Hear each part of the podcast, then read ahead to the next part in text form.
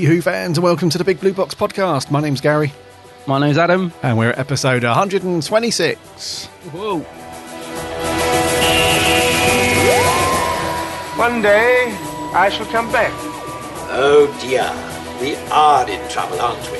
I've reversed the polarity of the neutron flow, so the TARDIS should be free of the force field now.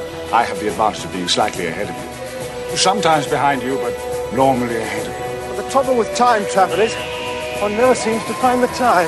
Change, my dear. And it seems not a moment too soon. Unlimited rice pudding, etc., etc. A meteor storm and the sky above us was dancing with lights.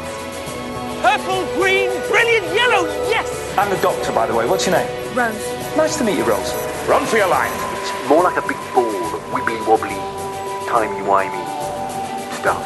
Just remember who's standing in your way. Look at the eyebrows. These are attack eyebrows. You can take bottle tops off with these.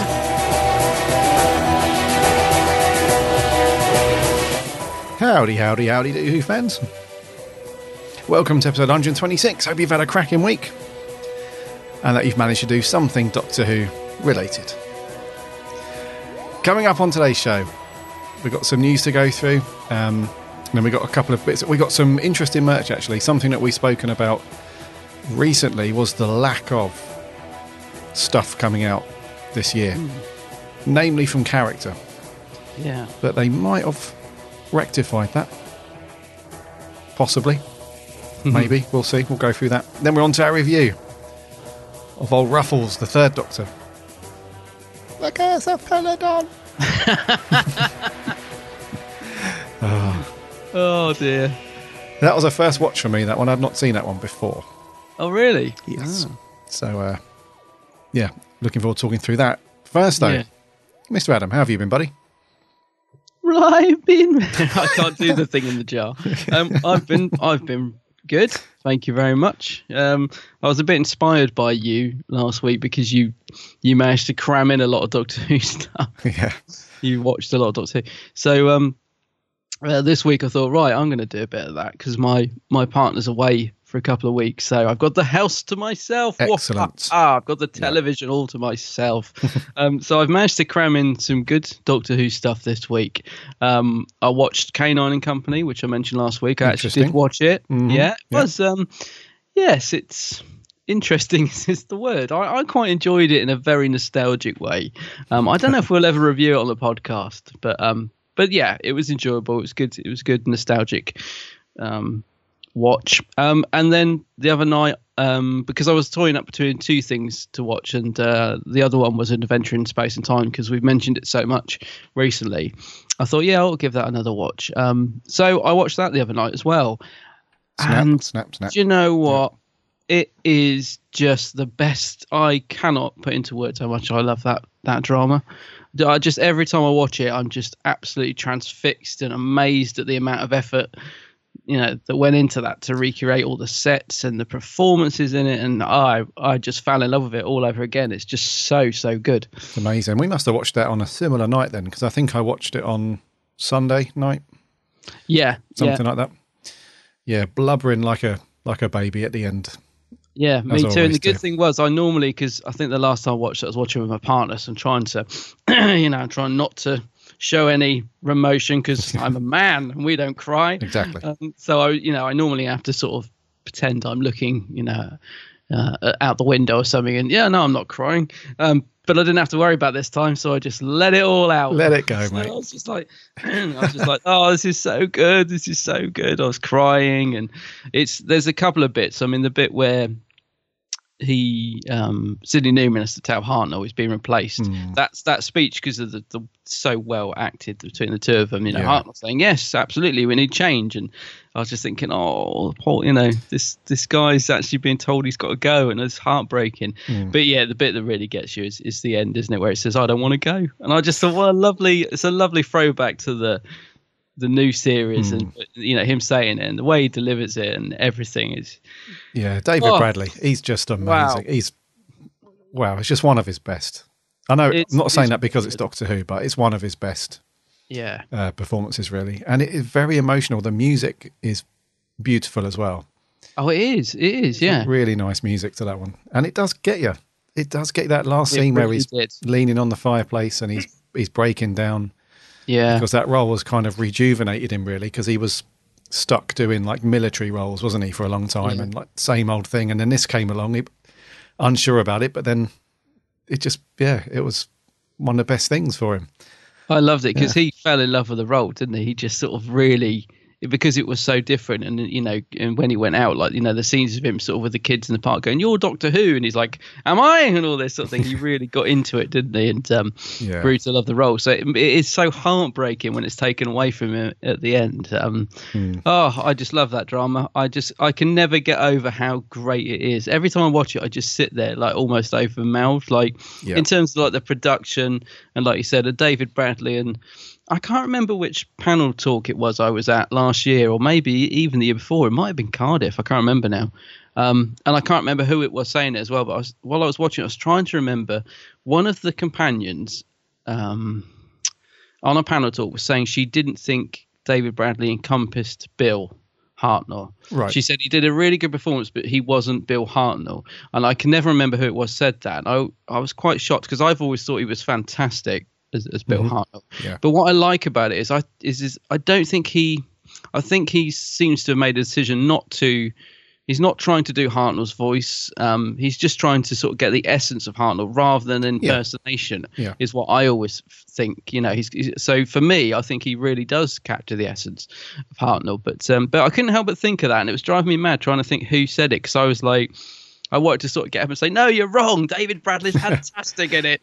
Um, but it was one of the, obviously one of the, wasn't Anneke Wills. It was, um, it must have been one of the, you know, older companions. Right, it. yeah. It wasn't Carole Ann Ford either, but whoever it was, yeah, just said, you know, he was great, but he wasn't Bill Hartnell. But for me, I think he's he's superb in it. Um, Well, that's a good Uh, thing because you you wouldn't want to try and do an exact impression because you know then you might come off as a bit sort of caricaturey. And you don't want that. You just want to, like you say, you just have the essence of of what he was about. Grumpiness, yeah. Yeah, yeah, yeah. because otherwise you get what we get straight after that amazing scene where he's saying, "I don't want to go." That that whole emotional impact is almost um, taken away by Reece Shearsmith doing a very bad impersonation Yeah, of Patrick Troughton because for me that's the one bit that takes me out of it because I just think it, it's just awful. Um, it's the only thing in the whole program that I think lets it down. Thankfully, it's only very brief, but that that to me is somebody doing an impersonation, whereas David Bradley is, is just very naturally sort of like you said, getting the essence of the character. So yeah. yeah, but and, and it finishes off really nicely with the actual clip of Hartnell saying his little speech at the end. yeah, And yeah, that just closes it off perfectly. You know, just that nice little speech, and then that's oh, I'm I'm choking up, mate. Think I know, I know. It gets me every time. I tell you, I could just, I could just watch it over and over again. I could literally go and put it on now. Um, how do you feel about the Matt Smith bit, by the way? Because I quite like that, and some people didn't, did they? oh yes, yeah. See, I quite like it. That was- I- very decisive, wasn't it? Between Yeah. some people, absolutely. I I think it's a, magical little moment. I think it's perfectly suited for. it. I know a lot of people don't like it, Mm. but um, I, I think it's a, a wonderful uh, piece in there. Yeah, I do because he doesn't. Matt doesn't say anything, does he? I couldn't No. remember if he had a line, but I think he just literally looks up and then Harlow gives a look as if, yeah. I mean, David Bradley's face. I took a screenshot of it, uh, a picture. I mean, because I was going to post it on Facebook and then forgot. But um, it's just his face, just looking across, thinking, "Yes, you know, the show will go on." Yeah, I think it's a nice moment. I know, I know. Matt jumps from one side of the console to the other, doesn't he? I think that's what a lot of people say. It's like, oh, it's green screen. He's one minute he's behind it, and then he's in front of it, and then he's behind it but he's yeah it doesn't bother me because he's not actually there it's just No, it's, he's he's just seeing the future you know seeing the future at least that's what it's meant to be but so many nice little details though Yeah. so many yeah Mark uh, Mark Gatiss' his finest Who work for me. i think so. I think yeah, Yeah. i think he because it's something he says on the little making of it it's um something he's wanted to do for years. I think he really you know he's really sort of put his heart into it. So it's a fantastic piece yeah. So yeah i'm glad uh, glad i got to watch that again. That, Disappointed um, though that we haven't had a proper Blu-ray release for it in the UK. No, apart yeah, because I see people always moan at me because I, I always say that I always say it was shot in HD. You know, Blu-ray is is just a format. At the end of the day, it's a, it's the new format, so it should be on Blu-ray. Um, yes, we got it in the 50th set, but you know that sold out pretty quick. Yeah. Um, so you, you know you can't go into a shop, in other words, and easily pick up that drama on Blu-ray, which is really frustrating. Um, I bought I bought an import of it. You, that's Um, right. Yeah. Yeah, I've got like a, I forget where it's from. I don't think it's American. I'm not sure. So I've got a, I've got a Blu-ray import which plays on the UK player. It's um, I think it's bizarre because it comes with two DVDs. So it's got it's got the Blu-ray of Adventure in Space and Time, and then it's got two DVDs. One of which is an Unearthly Child, but they're a different region, so you can't I can't play them. But The I can play the Blu-ray. yeah. Yeah. Yeah. So, but it is it is strange. It's it's just uh, watching it again. I just think it's so brilliantly produced. I can't believe. Again, it just shows the BBC really just having no, like, you know. I think I've said this before. You can get, and no offense to Wizards and Aliens, because you know it was good in its own little way and people liked it. but you can get Wizards and Aliens versus Aliens on Blu-ray, well, you could Yeah. at the time. But you can't get an Adventure in Space, you know, and it's, it's just I don't know. It's- Yeah. It bugs me a little. especially as it's um I was going to say it's not uh, it's not an old episode that's gone through you know some kind of mastering or upscale or whatever this is actually like you say it's it was made and shot in HD Yeah. so yeah. it's you know and other countries have got the Blu-ray so it's bizarre why they haven't released it here as a as a UK Blu-ray it's um and a lot of people did say well you don't we don't really want it on Blu-ray because it's meant to look retro and old and so on. But that's not.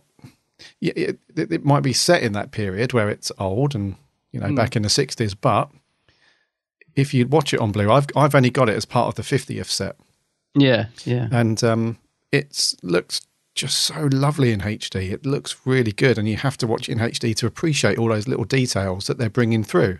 So Yeah. when you, when you see like um, the the sets that they recreated for it and all that stuff, it looks fantastic in HD.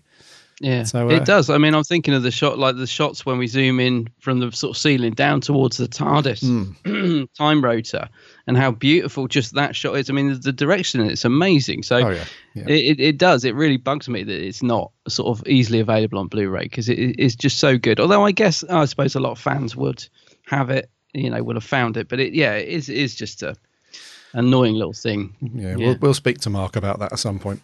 Yeah. Speak to who? Mark. Mark, yeah, we'll have a word with Mark. We'll he must have been a bit bemused as well. Um, it's just, yeah, it's just the BBC, isn't it? The Babe, isn't it? Yeah. It's the beat.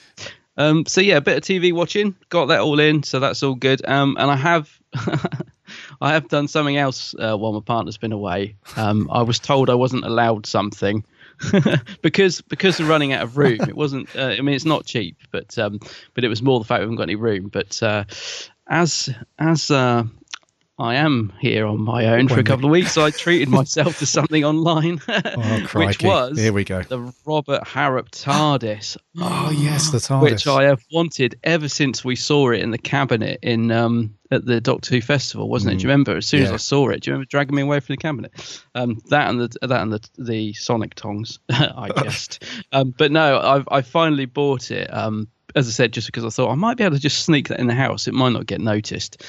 And I'll tell you what, it was ninety nine pounds. So it's hundred pounds.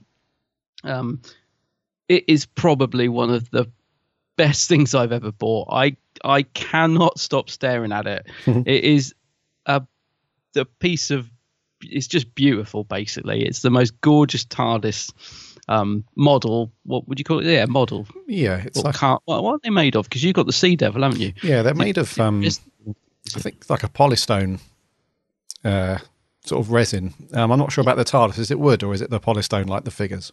I know it's like the figures. Yeah, yeah. Yeah, so um, it's I yeah, I saw a picture that you put on Facebook um, Yeah. a couple of days ago, and I instantly went, well, that's 99 quid of my uh, next month's wages gone. You won't regret it. I tell you, I, I just, I mean, it weighs a ton. It is just one solid block of whatever it is they they use. Um, and uh, Uh, yeah, I, I'll tell you, you know, when you buy something, there are sometimes you just buy things because you, you know, you you want to buy something, you know, or you're a completist or something catches your eye, and then sometimes just every now and again you you buy something and you just absolutely love it. Mm-hmm. Do you know what I mean? There's no regret of like, oh, why did I get that? Didn't really want it. No, there's none of that. I just I opened it and I just thought, uh, you know, this is just beautiful. I, this is something I'm just really like, you know, gonna gonna be pleased to have in my collection, and it looks great on the shelf. Yeah. Um, yeah. And the thing that I like about Robert Harrop is, although they have done a couple of the modern Doctor, he they, you can get the David Tennant figure, can't you? And um, Yeah. uh, don't get me wrong, I'm not too hot on those ones because the No, face I'm sculpt not. is a little bit uh, weird. But the I really like that they haven't just ploughed through and and have done like the modern TARDIS from the recent Doctors and all that stuff Yeah. which they could have potentially done as a bit of a money spinner because, you know, especially the Capaldi um, era that we're in now, there's potentially more money to be made from that stuff because that's more in the public eye at the moment. But I really like the fact that they've just gone back and they've chosen sort of classic Who figures, and this TARDIS in particular. It's um, I, I can only go on the pictures that you've put on Facebook and the pictures off the off the website, but mm. just the effect, the like the painted effect on it, and all the tiny little details. I can see It your face really- grinning from yeah, ear to I was ear. just going to say, I'm just, it's, I just cannot stop looking at it. It's, it, yeah, it's all weathered. It's, yeah. it's based on the Pertwee TARDIS, so it's that nice bluey TARDIS Yeah. that he had. It's got the black door sign and it's slightly wonky. Um, the the police public call box signs at the top are all sort of weathered, and you know, it just, it just looks amazing. Yeah. I, I can't stop gushing about it. And they've also got uh, on the, on the front where you've got the actual doors. Just at the top of the doors, they've got these little, little tiny little wooden.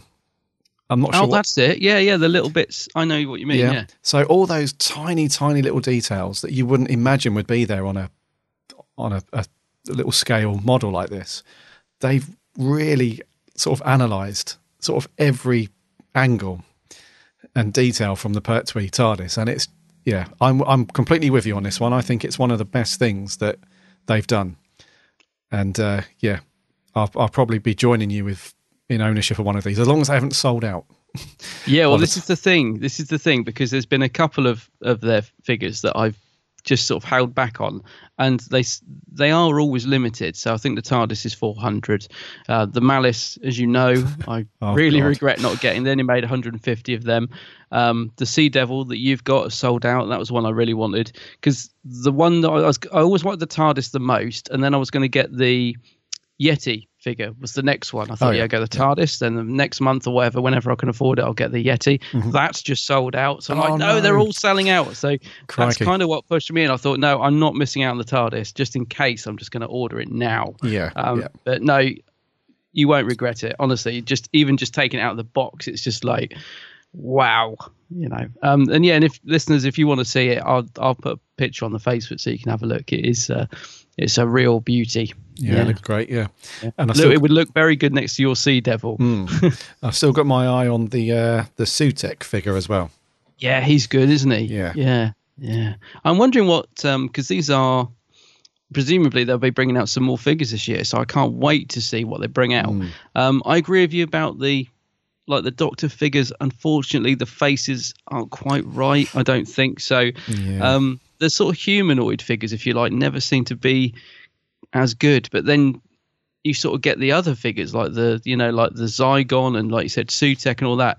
They seem to be absolutely spot on. so Bang there on, does seem yeah. to be a little bit different, but it's just the doctors. I think they haven't quite got the faces right on them, but but the other figures are outstanding, aren't they? Yeah, I think I've started something here, and it was ama- delivered amazingly quick as well.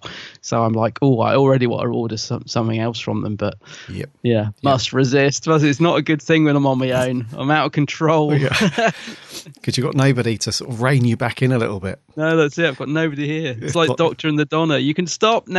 Yeah.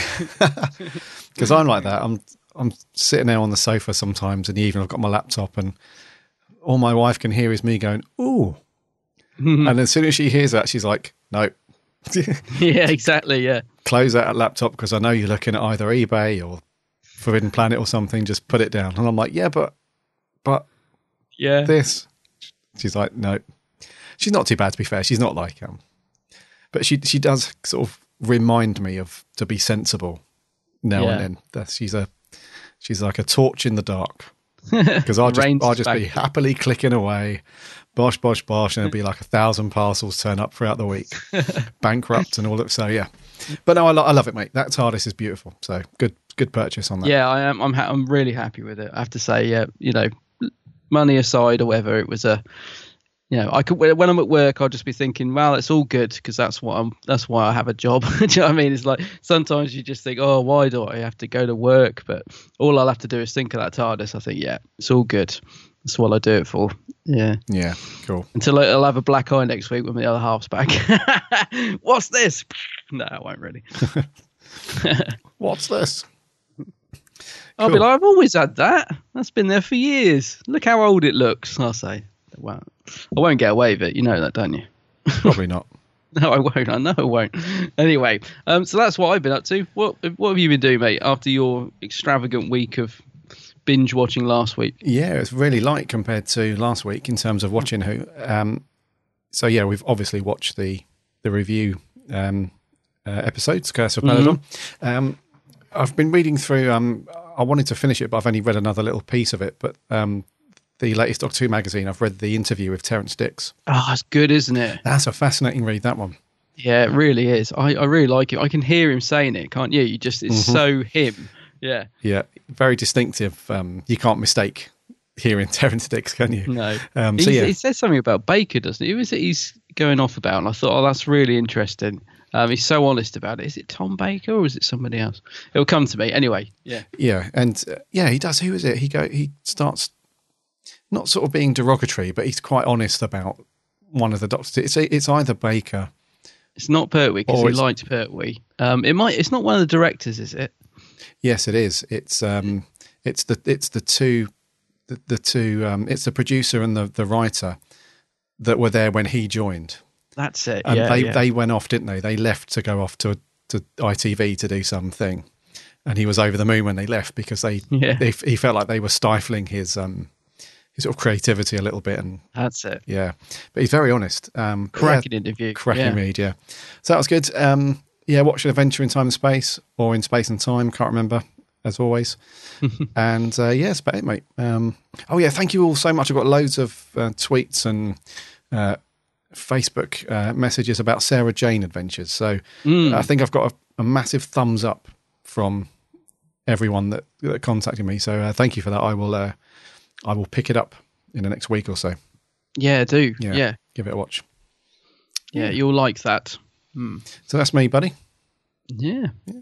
Not a bad Good. week, I guess. Not a bad week. No, and we're well, we're on Wednesday at the minute, but it'll be Friday by the time the podcast come out. So yeah, we're doing good, aren't we? Still got another half a week in uh, time in Wimey land. We have indeed. And on that, shall we land the TARDIS and get some news done?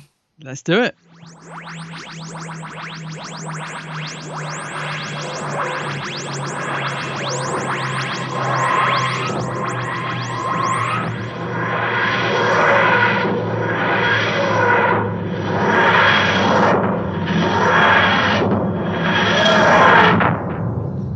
Uh, first up, unfortunately, we have to say goodbye to uh, a couple of people from uh, the classic years. Um, the first uh, is uh, Rodney Bennett, who um, who was actually one of the um, directors from Classic Who, and I think he, from reading this, he he directed uh, around ten episodes of Who, I believe, um, ranging from um, the Sontaran Experiment, which was his first one back in '75 um, and did also things like the Ark in Space, um, uh, the Mask of Mandragora, that sort of thing. Um, but a real um, uh, sort of really well uh, sort of revered uh, uh, revered uh, director from the classic years because um, the the stories that he did direct, and I, I know especially the Ark in Space, Mm. uh, is often viewed as a real good Baker classic. Yeah. Um, And and if you've any of you guys that have seen the Ark in Space, I'm not just saying this, but it is really really well directed. That one. Mm. really really well. So um, it's a shame um, uh, that Mr. Bennett has passed away. Um, he, he was 81. Um, so we say goodbye to uh, Rodney Bennett, and we also say goodbye to Philip Bond. Uh, Philip Bond um, died uh, also this year at the age of 82. Um, but he was uh, he had appeared in a in a uh, as um, in a bunch of episodes very early on in the Daleks. Um, Oh, so yes. Hartnell's second story, and uh, and then he went on to play a couple of other little parts uh, just after that. Um, but he was um, uh, he played the role of Ganatus, um, which was uh, you know the whole you know the origin story of the Daleks, so the Thals and you know the other dudes. Uh, So he played um, a reasonable part in that, and uh, yeah, so he was he was one of the guys where back in the early days of Who in the Hartnell era, he was one of the guys that you would have seen on screen a few times in those early stories, Hmm. and uh, yeah, so we say goodbye to Philip Bond as well. 82. 82. Yes. Yeah. Okay. Um, in other news, um, those of you that are budding writers, uh, Pseudoscope Publishing are seeking submissions for an upcoming short story anthology, uh, which raises money for charity, and it's called Time Shadows 2. Um, so I think they did one last year, these guys, didn't they? Uh, which raised, it says here, nearly $900 for the Enable Community Foundation. Um, and that was called Time Shadows. The I think one. we, Oh, yeah. yeah, I think we may have mentioned it actually We did, way back yeah. when. Yeah. Yeah. Um, so yeah, if you want to get your submissions in, uh, the deadline and outline, we'll put a little link in in the description. But it's um, it's February the twenty eighth that submissions need to be in by. I think is that right? Deadline for outlines. Yes, it is. Yeah, for outlines. Um, and basically, yeah, they're saying, you know, uh, Time Shadows 2, it's going to explore past actions and future consequences of the Doctor, his friends and enemies, um, and reflect on how they lived to fight another day, it says. so there's quite a wide scope of, of subjects you can you can use as inspiration for your short story. And as I say, we'll put a link in the in the uh, show notes that will give you a bit more information on how long it needs to be and that sort of thing. So I know a lot of our listeners are budding writers. I'm forever seeing fan fictions being written and, and planned out uh, on YouTube from a lot of our listeners and stuff. So if you fancy doing that, um, it's all as I say, it's all for charity. So it's all all in a good cause. And uh, yeah, it'd be nice to get something put in there if you if you feel like you've got a good story in in you. So yeah, Time Shadows two. All for charity. It's all for charity. Yeah, and we also spoke a couple of episodes ago about the uh, the Penguin book, Doctor Who: The Illustrated Adventures. Oh Al- yeah, yeah. Also asking for fan submissions for stuff. So there's plenty of stuff out there at the minute for you to get your teeth into. If you're creating artwork or stories or all that stuff, it's a good time to get your stuff in the public domain. Yes. Yes. So do it. I think that's going to do for news. Uh, we have got a bunch of stuff to talk through from characters. So I know Yeah. the Daleks are carrying a particularly big tray this this week. Let's get in. Merch corner. Merch corner.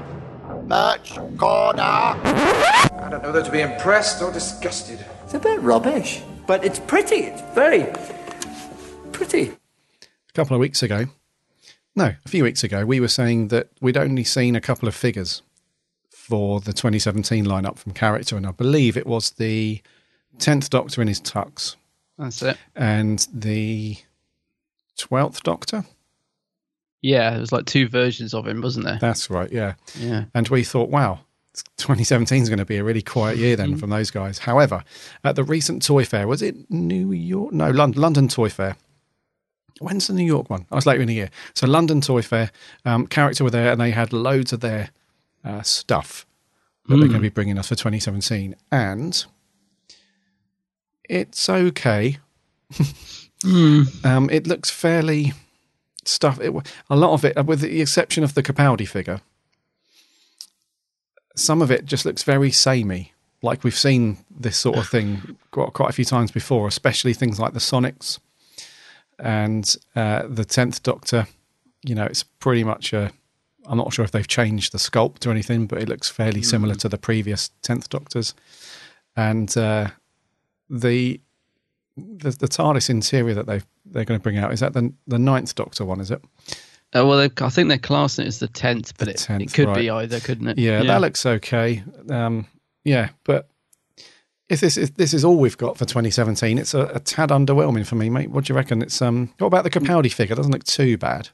The, I think the Capaldi figure's a big improvement on the last one. It's, it's, it's, to be honest, it's the only thing out of this whole bunch that I'm really excited about, um, or even will buy, maybe excited about It's a bit of an exaggeration. But no, I think they've done a good job with the Capaldi figure because the last one that they did, they didn't get the face right on it. I mean, he looked so miserable. I don't know if you ever saw it. I did. Um, yeah. But this one, yeah, no, it looks the, the face sculpt looks decent from the photos. Um, there's two variants of it. They're pro- both pretty good. Um, there's sort of one in checkered trousers, which I quite like. The tenth Doctor in tux. I mean, oh, I, a lot of people seem to like this figure, but it does nothing for me. Um, it to me, the body sculpt looks just like the Pertwee figure that we got in the B and M sets last year. Um, with the bow tie, uh, with Tennant's head stuck on it. Um, I don't think it is, but that's what it looks like. So yeah, I'm really underwhelmed by this because the rest of it is just stuff that we've had before. We've got the Tenth Doctor Sonic, which has been reissued God knows how many times. Um, we've got the Journal from um, oh, what's the episode? The the one where the Doctor turns human, Family of Blood, and so his journal. That's right. Yeah. Um, which is really nice actually. The only thing is, uh, I've got this. It, it's got like all the pictures in it that you see in the episode, like all the doctors' faces and and stuff like that. So it's a nice little journal, but do be aware that there's only about ten pages that have got stuff on. The rest of the book is blank for you to fill in. Yeah. Um, and it used to come with a pen, and I think this time it's going to come with the Master's ring. So yeah, so a slight variation on that, but again, I'm sure that's all been out before. Then we've got this weird Sonic with interchangeable heads or whatever it is that came out years ago. Um, I've absolutely no idea why they're re-releasing that. Um, and then we've got yeah, and then we've got the Tenth Doctor's console. Um, so yeah, it's a real mixed bag. It seems like basically they're just churning out some of their older stuff that maybe people may have missed the first time round. I can't imagine any Doctor Who fan hasn't got the blimmin' Tenth Doctor Sonic, but Yeah. there you go. Um, but Yep. yeah, I, I'm for me the Twelfth Doctor figures I'll probably pick up. I might get the um, excuse me, I might get the Tenth Doctor console possibly because I never bought it when it came out. Um, but then again, I don't know. It's quite big. Have I got room for it? I'm not sure. Yeah. But yeah, it's quite nice for anyone that didn't get that the first time around because I think it's it doesn't look that great from the pictures, but I do remember seeing it back in the day Yes. when it was first issued. I think it was quite nice apart from the cardboard walls. Um, so yeah, it's it's a real sort of mishmash of releases. Um, I don't know if we're going to get anything later in the year, but there's not really anything that exciting there. I have to be honest. No, not really. And uh, we forgot to mention the new, the stretchy Cyberman. yeah. the stretchy Cyberman. Yeah. Um, now, I think we might have different opinions on this because I think it looks blimmin' awful, but you quite like it. Yeah, I mean, it doesn't look great. Let's be honest. It doesn't look like um. Wow. But you can take his arms and legs and you can stretch them. Really, really. It's like the old Mister Stretch. Yeah, um, Stretch. Armstrong. Remember that? Yeah. It's that kind of thing. I just, I think it's just something Mm-hmm. different, really, rather than churning out another Cyberman figure. That they've done something a bit more, a bit fun with it. So I think it would depend on how much it is. If it's more than more than a tenner, then it can stay nice in the box on the shelf. But um, but yeah, it, I would uh, for me overall the character stuff has, has been a it's just meh for 2017. There's nothing at all that's really leaping out at me, th- and I'm thinking, wow, that's a that's a definite pick up. That one, it's nothing's just jumping out, especially the Sonics. I mean, they've been churning out these for for yeah. I can't I can't fathom why they would bring out another newer version of the tenth Doctor's Sonic. It's um No, I mean the thing is, a lot of this seems to be centered around the tenth Doctor as well. I mean, Mm. when did David Tennant leave? Years ago. oh, years, yeah, and we seven and years they ago. but and they sort of seem to be concentrating their new range um, quite heavily on him. Um, it's uh, it's a bit strange. Mm. I mean, I'm not, as I said, I'm not knocking it. I know people love the Tenth Doctor, so it's good to have some a new figure of him or whatever. But I mean, how old is that episode um, Yeah. that that figure's from? And they're only just releasing the figure of it. It just feels so much past the you know the time. It should have come out years ago, not now. But anyway, yeah, yeah.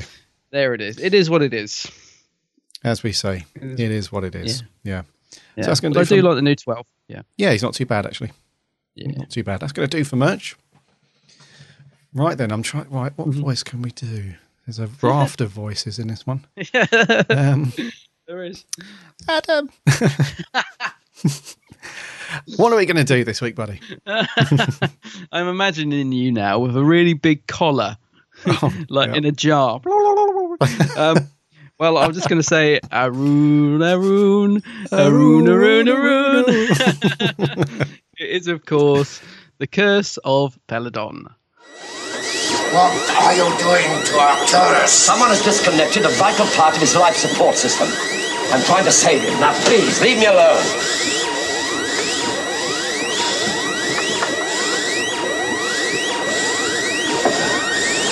Think that should do it? Have you succeeded? Yes. You'll be all right in a moment. This is the work of Aggedor. This is the work of a skilled technical knowledge. Your medieval monster, Hepesh, would simply have tried to smash Arcturus' protective globe. What are you suggesting? I reject the accusation. Yes, of course, you would. But nevertheless, you can't deny that you do have the necessary technical knowledge. The technology of Centauri is competent enough. And so is that of Earth. Ooh. The third Doctor there essentially saying, I'm busy, bugger off. Pretty much. Pretty much, yes. Right. The Curse of Peladon. Uh, this was out in Feb.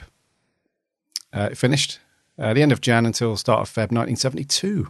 Wow, before I was born. Aye. Uh, a nice four-parter from the third Doctor era. Uh, directed by Lennie Mayne. Written by Brian Hayles, with Terrance Dicks overseeing the script. Hey. Hey. Uh, plot on this one uh, it's quite simple. Um, uh, the planet Peladon uh, is uh, about to join the Galactic Federation. The only part of this story I'm not too fond of because it sounds too Star Trekky. Uh, But yeah, they're on the verge of joining the Galactic Federation, uh, and so a bunch of delegates turn up in order to oversee um, the joining of the Federation.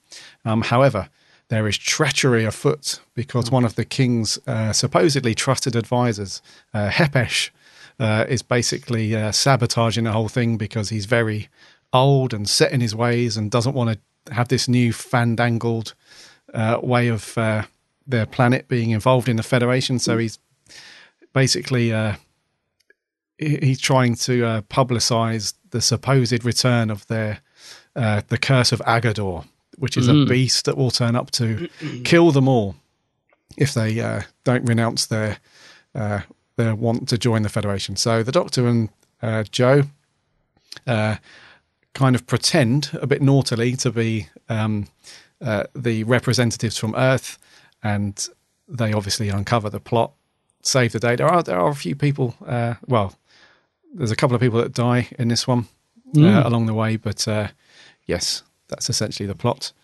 And uh, what do you reckon to this one, mate? Then overall, Um, so did you say earlier this is the first time you've watched it? yes. Oh, right, okay. Yeah, uh, yeah no, I, I've yeah, it's probably only my second time, maybe. I, Okay. I watched it when it came out. Um, and when we put it on the list, I remember saying to you, "Wow, I don't remember that one. It's got that thing with the, you know, the one eye, the green thing in it, with the funny voice." So yeah, it felt it felt almost like the first time I was watching it. I really didn't remember much. Um, I thought it was an, an okay watch. Um, I wasn't. I'm not. It's never going to be one of my favourite stories. This I don't think. I wasn't blown away by it. Um, there are bits of it I like. Um, I do like the actual storyline itself. I think is quite interesting, um, and certainly different for Doc- you know different for Doctor Who. It makes a change to have rather than an invasion and all that. It's quite nice to have this sort of almost political storyline, but not too shoved down your throat. If you know what I mean. Yes. So um, I found it an okay watch. A little bit hard going at times. Um, but I thought performances from some of the cast were good. Um, the main cast mainly. Um, yeah, so just a bit in the middle, really. I just sort of it got to the end of it, and I thought, yeah, that's okay. I enjoyed it. Um, wouldn't put it up there as one of the best in the Pertwee era, but it had some good stuff going on. Yeah. What about you?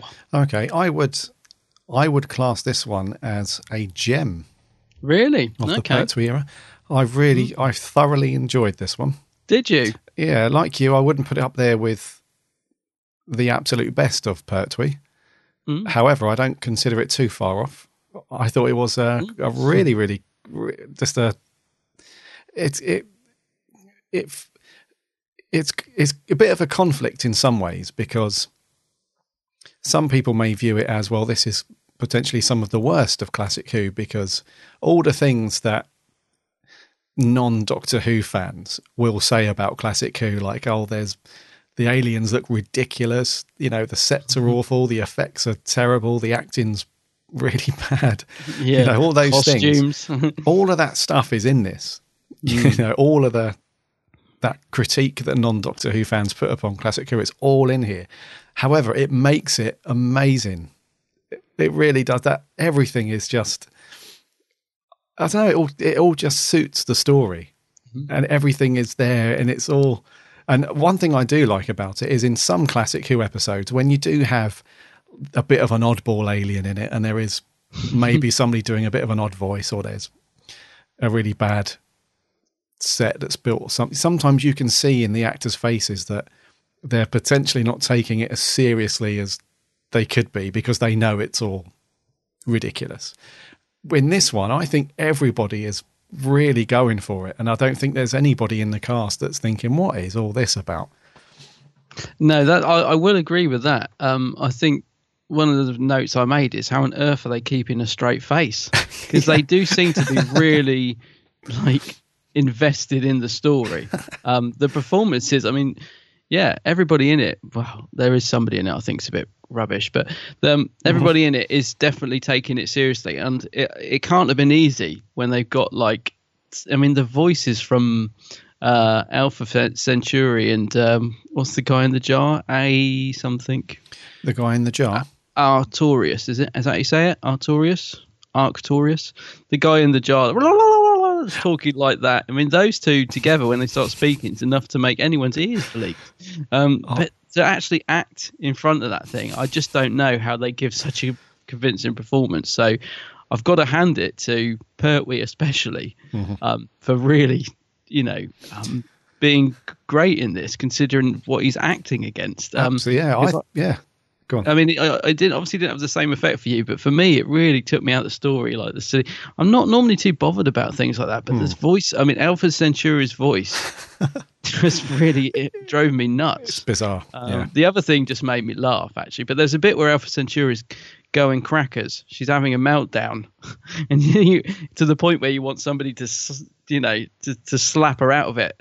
I think Jo snaps, doesn't she? Jo's like, Alpha Centauri, for God's sake, or something Yeah. like that, because she's going mental. Um, and I was just like, I thought my television was going to explode at that point because the voice was just ridiculous. Um, but yeah, I don't know. It, it maybe I wasn't in the mood. I don't know. But as I said, the second time I watched it, it, it just I found it a bit hard going. I I wasn't absolutely invested in it. Um, I find it a bit gloomy. You see, I, I think like the sets are so dull in it Right. um, Yeah. that I really sort of I don't know. I find I find myself drifting off a lot on it. Um, but I love there are bits of it I do like, and I love the fact that the Ice Warriors are in it. Um, we get to see them in all their green, colourful glory. Yeah. Um, and it's good to have that variation with the the Ice Lord. Yes. Um, which Yeah. is a very simple mask, but so effective. I can never always think he's a great design, and yet it's so simple. Mm-hmm. Um, so it's great to have them in it, and it's nice to have a slight twist to their character, isn't it? You know, they're not the bad guys for once. Well, Mhm. not really, um, and all that sort of stuff. So there is there is stuff going on there, like, and, and as I said, well, or as you said, um, cast are definitely taking it seriously, which is uh, can't have been easy. I think. I mean, when Alpha Centauri walked on set, I think he didn't originally, or it, sorry, didn't originally have its cloak, um, and looked a bit rude. And they said, "Oh gosh, we better do something about this." um, so it can't have been easy, I think, to film this. Um, so kudos for those guys for for making it as good as it is. And I know, yeah, like you said, you really enjoyed it, and I know a lot of our listeners enjoyed it from the comments. So, yeah, but I don't know. I, I found myself drifting a bit. Oh, okay. There was one bit also that I found hilarious, and that was the suit that the Aggedor monster was wearing. It's a bit like a panto fluffy suit, you know? Oh yeah, yeah. What when he the when he Doctor hypnotizes it? Yes, That- that one. Yeah, yeah, yeah. Because throughout the episode, I think maybe due to camera angles or so on, the the Aggedor beast actually looks quite big and menacing. Mm. But when at the very end, where it comes in and it's like a fluffy dog, and it's taken, it's quite fond of the Doctor. It's I like quite small, and you think, yeah, Doesn't look so threatening now.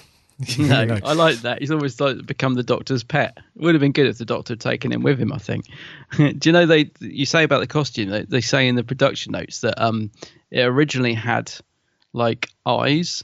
Um, you know when you sometimes buy a birthday card and it has like stuck on eyes that when you shake them they move, Oh, yeah. plastic eyes with bits Yeah, yeah. moving. Apparently it had them on. Oh, no. And they were just like, oh, not sure that quite works. So, so that's why it's kind of got no eyes. when you if you look at it, it's kind of they're there, but you can't really see. They've taken off the plastic eyes. That would have been horrendous. I think they'd Oh, have been yeah, yeah. moving about, and jumping across the screen. Yeah. yeah. So overall, then I think, yeah, I mean, I really enjoyed it because it, Mm. it it's got all the good ingredients for classic Who. It's got all the good stuff there, and it, yeah, it's a bit of a different story as well. Like you say, it's not a case of the Doctor's stuck on Earth because um, you know the Time Lords have condemned him to to that, or you know, and he has to save an you know. An, an imminent invasion and all that stuff. It Yeah, kind of yeah. picks up nicely. And uh, although the Doctor does mention later on that the TARDIS was en route, wasn't it, to somewhere, but he said it's no coincidence that they ended up here at this particular time on this particular planet. And He suspects they're still interfering, doesn't Yeah, he? He's yeah. like, oh, they're still controlling the TARDIS, then making me think I arrived here by accident. Yeah. yeah. Hmm. And uh, so that was that's a nice little addition there at the end. Um, and I thought the story. I mean, it's it's a it's a it's a nice because although we're we're we're watching it and we can see that something is going on, and you almost immediately suspect one of the one of the the, the advisors. So Torbis and uh, Hepesh have a big old ruck, don't they? Oh, yeah, near the funny. beginning, and uh, Yeah. uh, uh, the King King Peladon. We don't know his proper name, do we? But King Peladon. Yeah. Uh, he um he sort of puts a stop to it, and then Torbis gets killed, and then you kind of think, well, you know, Hepesh, he's a, I don't know, he's a bit of a bully. You know, Bit he's a shady, isn't he? Yeah, interfering.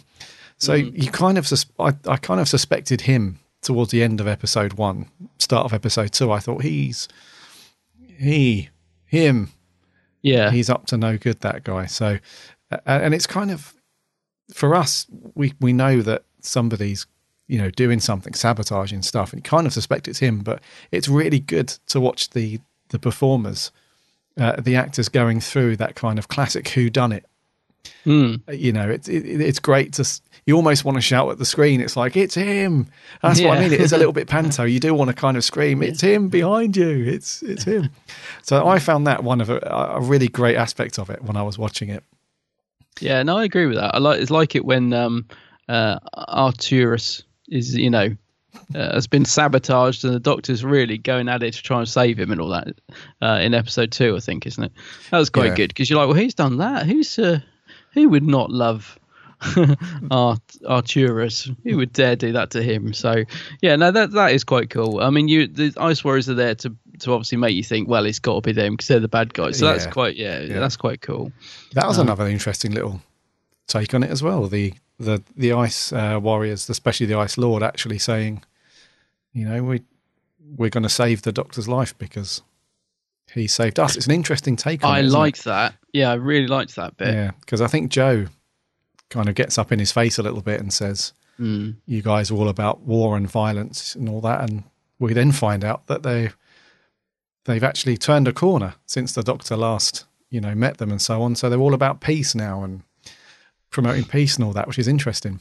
Yeah, yeah.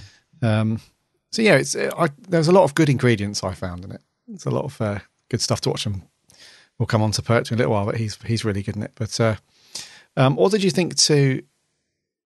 So you mentioned the sets all a bit dark and gloomy. What did you What did you think to the, the sort of direction in this, and then and how it was paced and so on? Because I didn't think it was too bad. These these all set based stories can feel a little bit slow at times, and this one was in a few places, but Um, who was the director? Lennie Mayne. Lennie Mayne. Did you say? Yeah. Yeah. Um, yeah. I, I thought the direction was very flat. I think that's one of the things I I, I found made it hard going. I thought because the sets are very dark and gloomy and they look cheap. Um, but that's nothing new to Doctor Who. I mean, that, as I said, that doesn't bother me in the slightest. But I don't think they were utilised particularly well. Um, I mean, the way it's shot is not very exciting. I didn't think.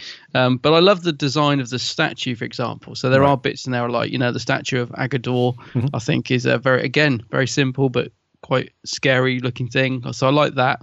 Uh, it's a good cliffhanger actually at the end when at the end of episode one where it falls down on the doctor or you think it does. So that's quite cool. Yeah. Um, I liked the stuff at the beginning actually. Um, although I know it's clearly a painting or whatever, but I liked all the stuff where the TARDIS lands and probably unintentionally comical, but they step outside the TARDIS and it just falls off a cliff. And the doctor's like, ah, don't worry about it. It's fine. I'll get it later. I'm just like, what? but it, it did make me laugh the way it's rocking about. And they, I, that, I probably wouldn't have stepped outside, to be honest. I probably would have gone, taken a look out the door and thought, actually, it looks a bit rough out. Maybe we'll just, I'll park it somewhere else. Um, but I quite liked all that stuff. You know, I love the model work of the TARDIS. I thought it Right. looked great and um, and very of the time. So that was nice. And yeah, so I like I like, I like the start of it and all that sort of stuff. But yeah, firstly, direction wise, I thought it was a bit bit ropey, a bit flat. Myself, um, I'm glad it's a four-parter. I think this has been a six-parter. Yeah. I think I would have. It would have really. It didn't have enough for a six-parter, um, but it works quite well as a four-parter in in terms of the story. But yeah, direction didn't have much flair to it. I didn't think. Yeah, it was. Um, it, it was a, a bit slow and a bit flat in places for sure. Mm. But I don't know. I think in for me this one it it almost suited the story for me Yeah. because it was about because there are episodes or stories of Who where the it, it's more about the action and the fast paced stuff Mm. and and it's and it's meant to sort of keep you gripped and so on. And then there are others like this one where it almost had like a unicorn and a wasp feel to it, where it's more about a series of conversations with people rather Mm. than big action scenes and so on. Yeah. So I felt that f- I felt that it was quite that the pacing was was about right, and it it did slow down a little bit, but that's kind of classic Who, isn't it? There are, especially when you have things over four or six parts, there are you can't be glued to it every second. Mm. Well, potentially not anyway. But uh, so I, th- you know, I thought it wasn't too bad. It, it did fall flat in a few places, not enough for me to sort of reach for the phone Mm. and start looking on Twitter and stuff like that. But uh, yeah, I thought the pa- pacing actually is not too bad. Hmm. Uh, I, I do agree. Pacing's okay because, like I said, there's enough sort of going on. Um, yeah, it's more direction for me. Just Hmm. thought it was a little bit, don't know, a little bit yeah. boring. Yeah. And and what about the storyline? Now, it, a complete coincidence for for choosing this one in terms of what's going on in the UK right now, in terms of Mm. you know uh, politics and so on. I'd never seen this one before, so I wasn't aware of. It, does, it mirrors the UK quite a bit at the moment, which I was completely unaware of. I must admit, but uh, it does have quite a strong sort of political undertone to it, doesn't it? It does. Isn't that strange? When we're talking about a story that's 45, no, would you say it was 70? So 40 odd years old. Yeah. And nothing's changed. Still. Oh yeah, yeah. Oh dear. Yeah, yeah, no, that is true, isn't it? It's true. We're still, it is still very, very relevant. Mm. Yeah. Yeah. Yeah, it's essentially we've got Peladon. I mean, it's kind of, it's almost like a reverse thing because at the UK at the minute we've got a huge upheaval with the whole Brexit thing and people not wanting to be part of of uh, of Europe and so on. And we've kind of got that with Hepesh. You know, he's we've got the opportunity. They've Peladon have got the opportunity to join a bigger uh, to join Europe, as it were. And you've got you know the, the the majority vote, which is the king and and Torbis before he died, and all that lot saying, yeah, we should do it. It's going to be great. But then you've got the you got Hepesh who's not for it at all. He's like, no, no, Yeah. no, it's never going to happen. So it it it it is very similar to what's going on at the moment. And when I was watching it, I was thinking, crikey, you know, people are going to think we've chosen it because of what's going on. But I promise you, it's a it's a coincidence because I hadn't seen it anyway. Yeah. But um, it's very interesting to see what you know, like you say, how forty odd years later, it's you know still as relevant today. You know, the political side of things as it was. Absolutely. You Yeah. know?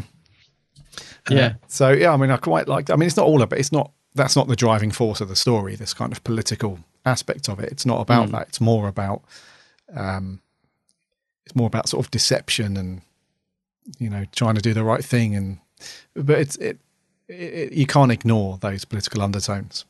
No, and that, actually, that is one of the things I do like about it is because it's not really in your face, is it? It's Mm. not sort of really blatant, but it's all there. Um, but yeah, it's it's quite nicely, like I said, undertones rather than Yeah. than uh, anything else. Yeah, Yeah, and then story sort of overall, the story sort of gets. I wouldn't say the the main part of the story gets lost, but because the opening the opening scenes where the, all the delegates are there in front of the king, and then the Doctor and Jo turn up, and so on. All it, the the story does all kick off around, uh, you know, Peladon, you know, the king and Torbis wanting them to join the Federation. And yeah. it- and it's about that. But then it kind of, as sort of weird things t- start to happen. So, because of Hepesh, you know, faking this whole spirit of Aggedor thing, and people are dying, and there's things are getting sabotaged. It almost then becomes a, almost a, you know, a, a, a sort of hunt to find out who's behind it all. So Mm. the uh, you you have obviously Alpha Alpha Centauri who's constantly whinging about you know not being safe and and all that stuff. But you have the Doctor and Jo, and then you have the Ice Warriors, uh, and um, in a way the King, I suppose, um, all, all trying to find out. You know the situation about who's killed him and what's going on and Yeah, and all that stuff. It almost be, the, the the main part of the story sort of takes a back seat after sort of halfway through episode one, or definitely after episode one, and then it's all about that. You know, something is afoot, something's not right, and they suspect him. The Doctor suspects the Ice Warriors, but it's not them. They don't know what's going on, and and then when you find out it's Hepesh behind it all, then it's a case of the whole Panto thing comes into it. It's him, it's him. yeah. Turn around, it's him. uh, so story wise, it all. I really, really enjoyed the the story aspect of it because it's quite simple. It's it's definitely a simplified. Oh, it's very easy. Yeah, it's easy to follow. Yeah. Oh, it's definitely easy to follow. Yeah, it's like a Cluedo. It's like Cluedo meets Doctor Who meets Mm. Star Trek, almost. and it is and it isn't an um yeah i was gonna say and it is an easy watch isn't it i mean i didn't like i said i i did find it an, an enjoyable watch i didn't sort of love it or hate it but it is an easy watch i think this one you can just plonk it on and follow it quite easily Yeah. you know in terms of the story it's written nice you know nicely like that yeah yeah Yes. Let's talk about some characters, shall we? yes i think we should What about? there Um, certainly are some characters There are in some this characters, yes. Uh, let's talk about some of the the delegates, then the aliens that turn up. Um, so there's there's two of them that arrive, who are, yeah, extremely, extremely funny, and I, I'm I'm 99 percent sure that they're unintentionally funny. yeah i don't yeah Um, So the first one is Arcturus. Mm. Now, when I was a wee lad, I think I must have been about six or seven years old. I remember pestering my mum for a particular Christmas present, and they came in purple and green colours, and they were called boglins. Yes Any any anyone listening who's grew up in the 80s or the early 90s will know exactly what I'm talking about. They're essentially these little rubber hand toys, hand puppet things. And you uh they well, this this thing called Arcturus who lives in this clear dome thing. Um he uh he kind he's like he looks like a cross between like a, a typical skull that you would see in like a science room at a school or a, a museum that's been covered in sort of late sort of green goo and rubber and these funny little arms that that stick out. And um his eyes are his eyes are fixed. So because of the budget and so on um yeah so like the the budget and so on it just makes it his face look ridiculous. So it, if you've seen boglins before if you if you've never seen them, just Google, uh, just put eighties toys, boglins, whatever, and you'll see exactly what I'm talking about. But the eyes, because of the budget, the eyes don't move, so it looks like this sort of constantly stunned little green gooey skull thing with these funny little rubber arms sticking out. and uh, he's in like a acrylic plastic dome thing, and that's got like green water, sort of you know, running out the top and so on. And uh, yeah, it's one of the in- most interesting designs I've seen in Classic Who. it's just the fact he goes so mad in the jar as well. Like when he's screaming, 'cause he's got a very, he's another one that's got a high pitched voice.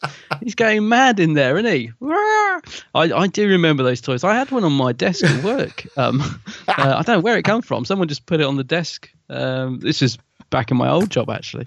Yeah, so I don't know if you can still get those things or if it was one an old one. But Oh my god! yeah, but it's funny, isn't it, when he's going mad in the jar? Because he's literally, it's as if someone's got a stick underneath the puppet and they're just shaking it around because he's he's having, yeah, he's got anger issues.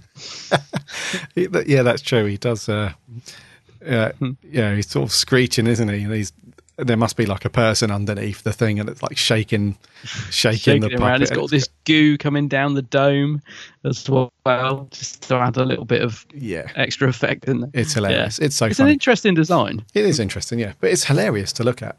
Oh, it is. Yeah, you have to see past yeah. it, of course.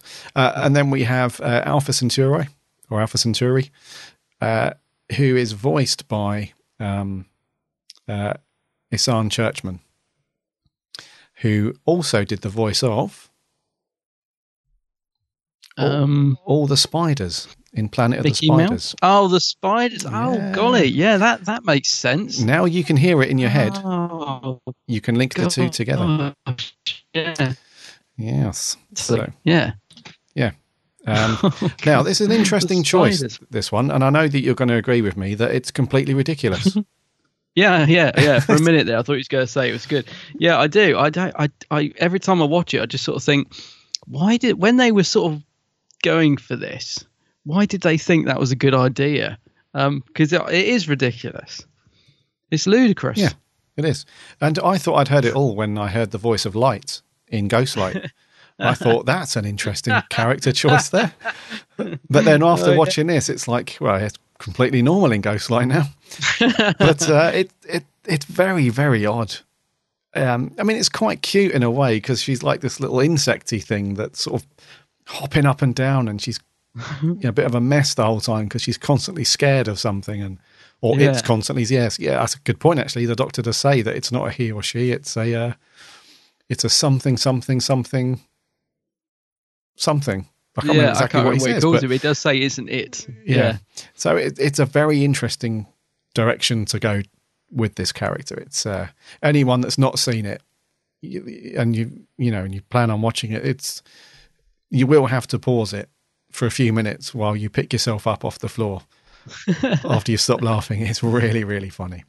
Are, are either of those guys in the the next one? The monster Um, of Peladon. The monster of Peladon. Because I, I don't know. Did you go on and watch that one, or because I didn't? But, no, I uh, didn't know, but uh, I'm. I will sure, do at some point. I'm pretty sure that um, Alpha Centauri's in it in the monster. Right. I'm I'm, just wondering because they would have preserved the costume, wouldn't they? So I'm just wondering if because the eye looks like it's starting to get a little bit Yeah. battered by the end of the episode. But I'm just wondering, did it survive to the making of? Uh, Yeah, It did, Uh, yeah. it, oh, so she's she's in it, is she? Oh, She wow. is, yeah. It's voiced by the same What's it- person as well. What's it called? The monster. of- Return. the- Monster of Peladon. Yeah. Ah, yeah. Um, Arcturus is not in in that one, but the Ice Warriors Ah. are back, and Alpha Centauri and Aggedor's back, and uh, but yes, Hepesh, of course, is not because Yeah. he's been he's been he got killed. he got a tasty backhander, didn't he, off Aggedor? Hagador. That's quite that's quite funny though, because the doctor just lets him ravish him and then just slowly sort of says, "Oh dear, that didn't mean that to happen." It's like, well, you did kind of, kind of unleash him. You did, yeah. You sort of led him in, and then let him have a tear up, and then and then he's like, "Oh no." Oh, look Didn't what he's see- done. Look what! Oh no! he Look, basically does all the, you know, the doctor uses him to d- do his dirty work for him, basically, yeah, and then just sheepishly goes, "Oh dear." yeah. Well, I would have grabbed him by the scruff. Well, it, yeah, Put his nose He does in it. grab him by the horn at one point. he leads him away. Excuse the expression. Yeah. Yeah. Um, I'm just looking at a picture of um of uh, the monster of Peladon, and uh, well, the, it's a still from it. Yeah. So yes, it looks like the the costume did survive. it looks like it's even the same cape. I don't know. Anyway, I may have to go on and watch that at some point. I'm kind of intrigued, although I hear it's not as good. Yes. So a lot of people are saying it's not as good, but I, I don't know. I have watched it, but Yeah. years ago, can't Yeah. remember. Yeah. Okay, let's talk about the Ice Warriors then. So we have we have a standard Ice Warrior, don't we? Mm-hmm. Who is called Ssorg, I believe. Ssorg. And then we have the Ice Lord, or, Yeah. or an Ice Lord, and he's called Izlyr. Izlyr? Yeah, I was not sure. He sort of it's, Yeah, something like that. yeah.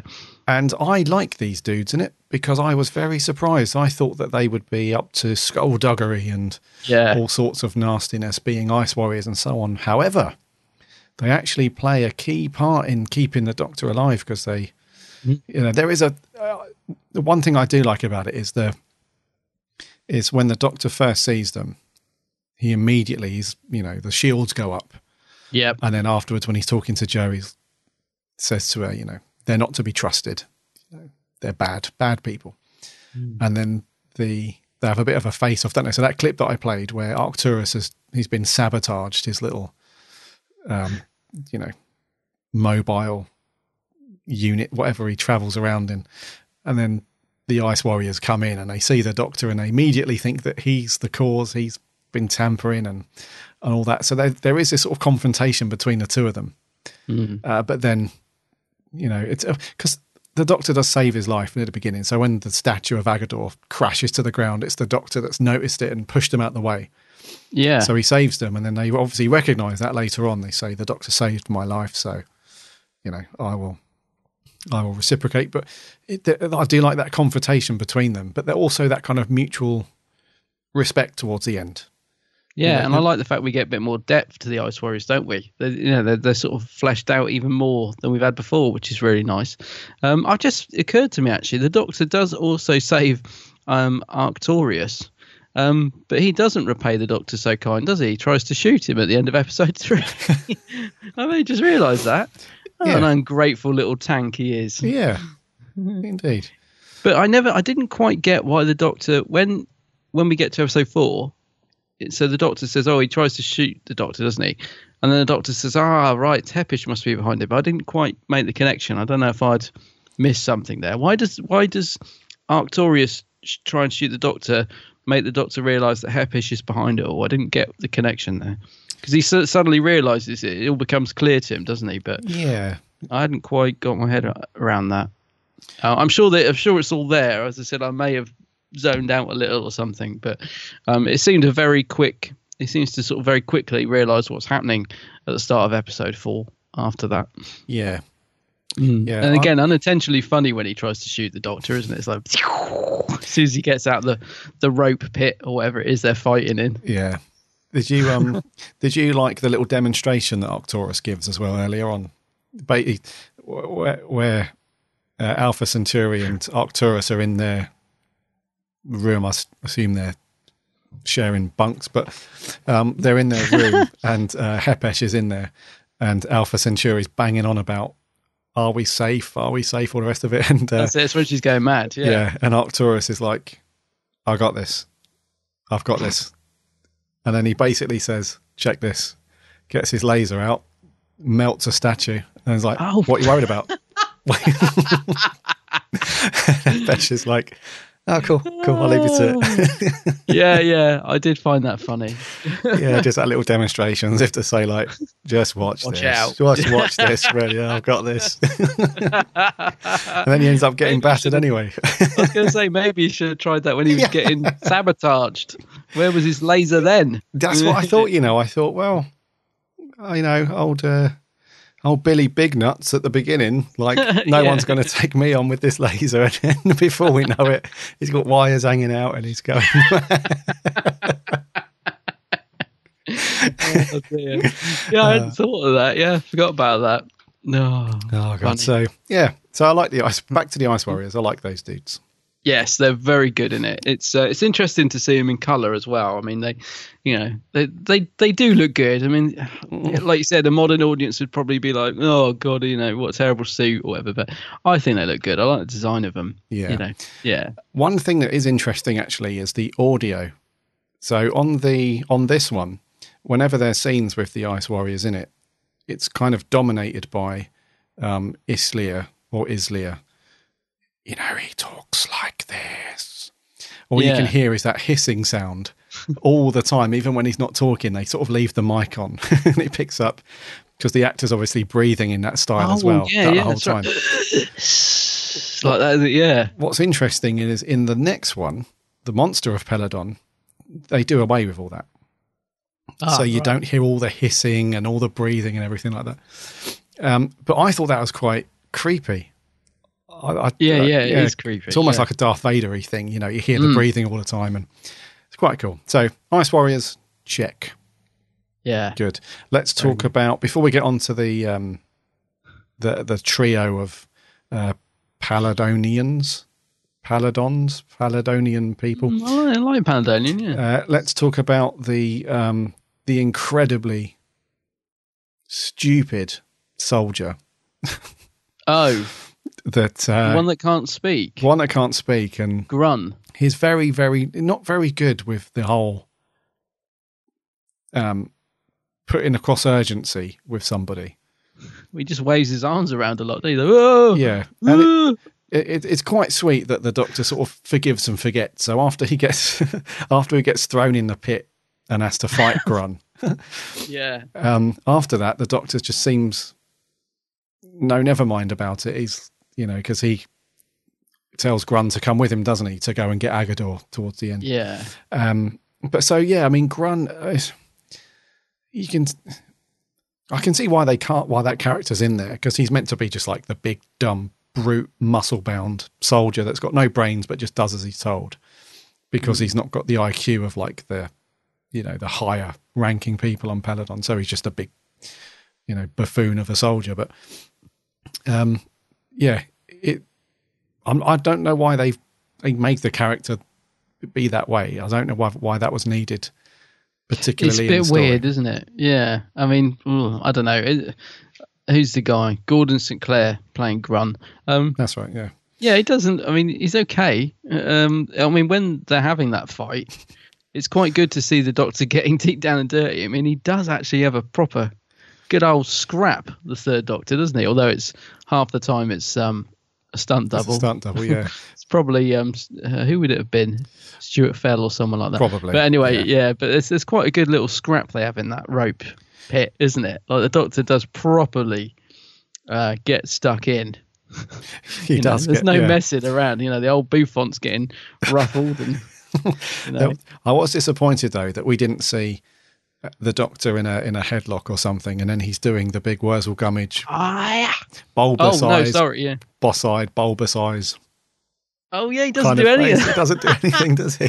No, he doesn't do anything. No, that's true. I hadn't thought of that. But he, no, uh, there's none of that. yeah, but he does have a good old ruck though. He doesn't. He does have a good ruck in this. Yeah. He doesn't back down. And I thought the end of that fight was hilarious, where he just Puts his head essentially through the rope. ducks out the other way, and his head goes through that square in the rope. Now, this reminds me of what we were watching after we finished recording the other week. If you dub some music onto that, I bet it would be hilarious. Oh Some- God! Yeah. Yeah. Yeah, I just to let our listeners know the other week after we finished recording, me and Gary found some uh, hilarious clips online that Gareth Roberts did with Clayton Hickman, uh, which are now hard to find. I think they were removed for copyright reasons, but basically they've just chopped and edited some old Doctor Who and put like Benny Hill music on it and stuff like that, and we were having a good old chuckle. And I think they could have easily done the same with that scene, and it would have would have been quite funny. It would have been hilarious. That. Yeah. So yeah, I thought he was okay. I wasn't quite sure why they made the character sort of, um, you know, overly, you know, can't talk and he's a bit of a bit of a stupid idiot. Yeah. Um, I don't know, but he was okay. Um, let's talk about. just imagine him reading his script.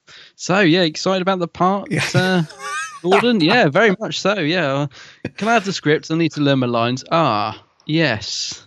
just opening it up. Ugh. Ooh. Ooh. I think I've got it. yeah, Grunt waves his arms. Yeah, it goes mad. Yeah, I think I've got this one. Yeah. Let's talk about um, the the three Peladonian peeps then. So we see right from the off, uh, which is uh, Chancellor Torbis, Hepesh, and King Peladon, who we never know his actual name. He's just known as King, King Peladon. Um, so I really like the acting at the beginning. They're really going at it. So Hepesh and Tor- Torbis screaming at each other, you know, and the the king's having right. none of it. He's like, "You two, enough." Yeah. Cut it out. Yeah. Yeah. And I really like that because it sets the story off really well. So we know that uh, Peladon joining the Federation is not going to be plain sailing. So we've Mm. got uh, Torbis and the King who are on the same page. Torbis has advised him that this is going to be a good thing, and that you know they'll they'll benefit from joining.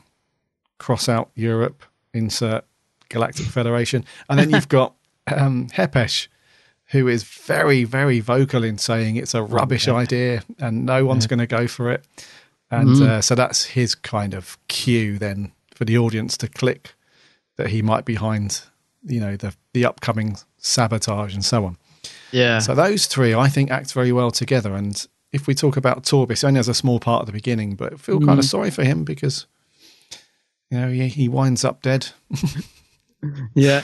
and uh, yeah, that's like the that's like the king's. It's almost like uh, uh, symbolic. It's like the king with like the angel and the devil on the shoulder. You know, you've got one. Oh of, yeah, and thought of that. Yeah. got one of them saying, "Do this, do Mm. this, it's the right thing," and then you've got the other one like, you know, sort of underhandedly saying it's the wrong thing, but for his own selfish reasons. You know, he's like, "You shouldn't Yeah. do it because I think you know."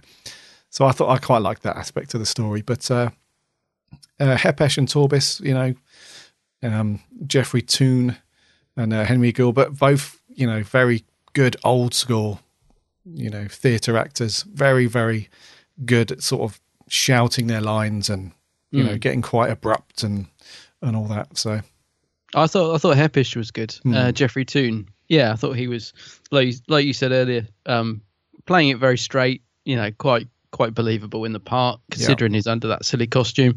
Um, yeah, no, I thought he was good, Hepesh, and uh, Torbis is fine. Uh, like I said, he's not in it very much. Um, page two of the script, dead.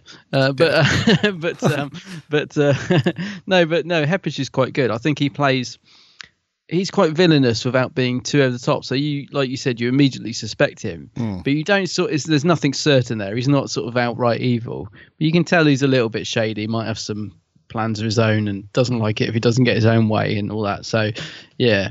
But yeah, good good performance I thought from Geoffrey Toone. Hmm. Thought it was quite good. And what about David Troughton as King Peladon? Dear. In one of the most ridiculous costumes you've ever seen in your life. I, at first, he stood up at one in one scene, and I thought, "Is that his legs, or is that part of the costume?" I can't tell. And then a bit later on, he's got like thigh-high boots on. Yeah, and, And a big buckle belt. Yeah, and he and you can't really see, you know, any any big wimers going on. There's no pants on show. He's just got like a, a frock on that's like waist high, and then he's got thigh high boots. I thought, this, Don't forget the blonde wig. uh, yeah, and the wig and the nice big uh, cream coloured collar, which is very fetching. It's uh, it's it's very bizarre. It is bizarre. It's Yeah. extremely feminine. Put it that way. It's yeah, it's very feminine. It wouldn't look out of place in an old fifties Flash Gordon episode or whatever, whenever they were done. Those old black and Yeah, white. yeah. Yeah. it's very over the top and um, old fashioned um, and Yeah. uh, ridiculous. Yeah, it is ridiculous. There's no other way to, to describe it. It's uh, yeah, and it, it wouldn't look out of place on one of the female characters. No, it but to wouldn't, see, no. yeah, it's um, yeah, it's just bizarre. But his performance, though, um, not too bad. He quite convincing. Uh, I didn't really Yeah. like him in it. He was. I, I, I thought thought it was all right. I thought he was the weakest one in it. Really, it's just there's no gusto to his performance. So he's, he's just a wet lettuce. I don't know if that's intentional though. Maybe like you just said earlier, he's got he's sort of playing devil's advocate. So maybe he's got like the good and the bad guy on each shoulder, and he's this sort of weakling in the middle that can't decide. And all. But I, I found him really weak. I was just like, oh, you know, um, grow a pair, mate, for God's sake. Uh, did you say that earlier? I'm not sure. Can I say that on the podcast? Grow a pair, yeah, yeah. You said it earlier, didn't you? Yeah, I just wanted him to man up, Mhm. man up a bit. You know, um, I, I thought his performance was a bit weak. I mean, his acting's okay. Um, you know, he's not bad by any means. Um, it's funny because he's he's sort of got that Patrick Troughton. Obviously, he's got that sort of wispy voice, a bit like Pat Troughton as well. Yeah, So yeah. you know, you can tell he's um, Pat's son. But yeah, I don't know. I, I just thought he's a bit weak in it. I don't know if it's the character or, or his acting. I'm not quite sure. Um, but he, he, yeah, he's just a bit. I didn't really warm to him. I just wanted him to sort of man up and do something. Like even even in episodes three or four, whatever it is, when he's getting, I think the bit you're on about when he stands up and he's trying to, you know, have a go at them, and he's just so weak. I'm just like, no one would listen to him. Um, So Yeah. yeah, I, for me, he's he's a bit he's he's he's the sort of weak link in it. Well, maybe maybe that's the point of his character. Maybe he's been brought up as like Possibly, a, you know, yeah. a king that's had everything done for him, and he's got these Yeah. advisors around him, so he doesn't really have to make too many decisions and stuff like that. So when it comes to the crunch, and he has to decide, he's not used to, you know, having to go through that without people around him to say, because he only ends up with Hepesh, and he's he's a baddie. Yeah, that's true. It's a good point actually. Yeah, maybe he's supposed to be a bit weak, but yeah, I don't know. He didn't do anything for me in this. I thought he was okay. To be fair, I thought he was quite convincing Mm. as the uh, the constantly under pressure king. Mm. Never, you know, doesn't know what to do, and he's trying to. You know, he's taking advice from people. He doesn't know what to believe at one point, and he was okay. Yeah, he's all right. Yeah. Yeah, not bad. Hmm. Jo Grant, Ah, great. Katy Manning, she's brilliant in this. Oh, she really is. She's totally grown into the part uh, uh, by this point, isn't she? I mean, she's just really great. I love Jo, uh, Katy Manning, Jo Grant. Probably one of my fave companions, actually. Yeah, and she has a pretty decent part in this one as well. Yeah, She's quite key because so she, uh, the doctor sends her off on these little missions, which is quite good. Mm-hmm. Not not one of these doctors that just confides her to a room, tells her not to wander off, and all that. He's like, no, you go and do this. And I mean, there what does he introduce her as? The Princess of TARDIS or something? the? Princess of TARDIS. Yeah, Yeah, quite nice. um, there was one bit actually where the doctor's doing something and he tells her not to go and do that. It's extremely dangerous. But other than that, you know, he's happy for her to go off and do some reconnaissance stuff. She breaks into the Ice Warriors uh, chalet and uh, has a look around. Uh, she has a good old chat with the Ice Warriors actually about the Doctor. Mm. Um, yeah, she. That's also, what I like about this. You get to see a bit more. They give her quite a bit to do, but also Katy gets a bit more because you know early on as the companion, she's a little bit like she does sort of follow the Doctor around and was very often written as you know immediately gets into trouble and and like in this story she does get to be a bit feisty and she stands up to the ice warriors and i think she acts all that really well actually that's what i meant when i Yeah. said she's grown into the part a bit yeah and uh, she, yeah, she's. I just think she's really, really good, and she she is quite key, in you know, to the story. And the king's all over her. He's like, yes, oh he is isn't he yeah yeah. He's only known her five minutes, and he's like, stay here, we'll get married. yeah the whole right. thing's wired. she's like, no, no, no. I think she is tempted though a little bit. I think that when the doctor asks her at the end, Actually, she's a, there aren't many women in this, so he hasn't got much. It's either it's either Jo Grant or Alpha Centauri. so maybe he thought I'll, I'll nab Jo. Well, uh, well, I got the chance. Alpha Centauri, well, she's just in gonna- the in the waiting in the wings. that's just constant earache, isn't it, from her?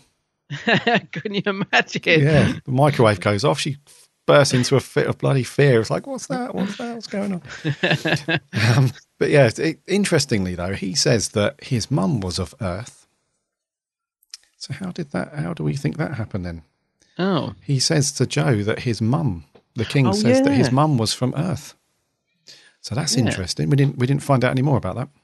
no, I'd forgotten that. It's true. Hmm. But she's she's a little bit tempted though, isn't she? She is a little bit at the end. A little bit. Yeah.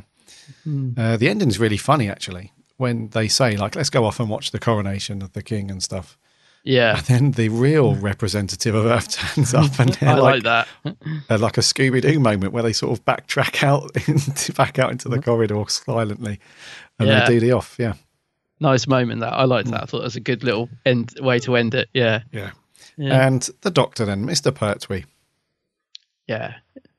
Very good in this, isn't he? Uh, I think again, um, for him just to act the way as well as he does, opposite some of the stuff in this story, I think just shows how good he was.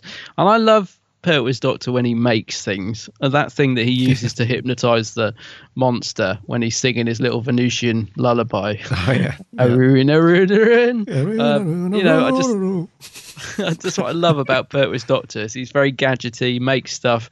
Um, great moment when he hypnotizes Jo unintentionally as well. I love that little scene.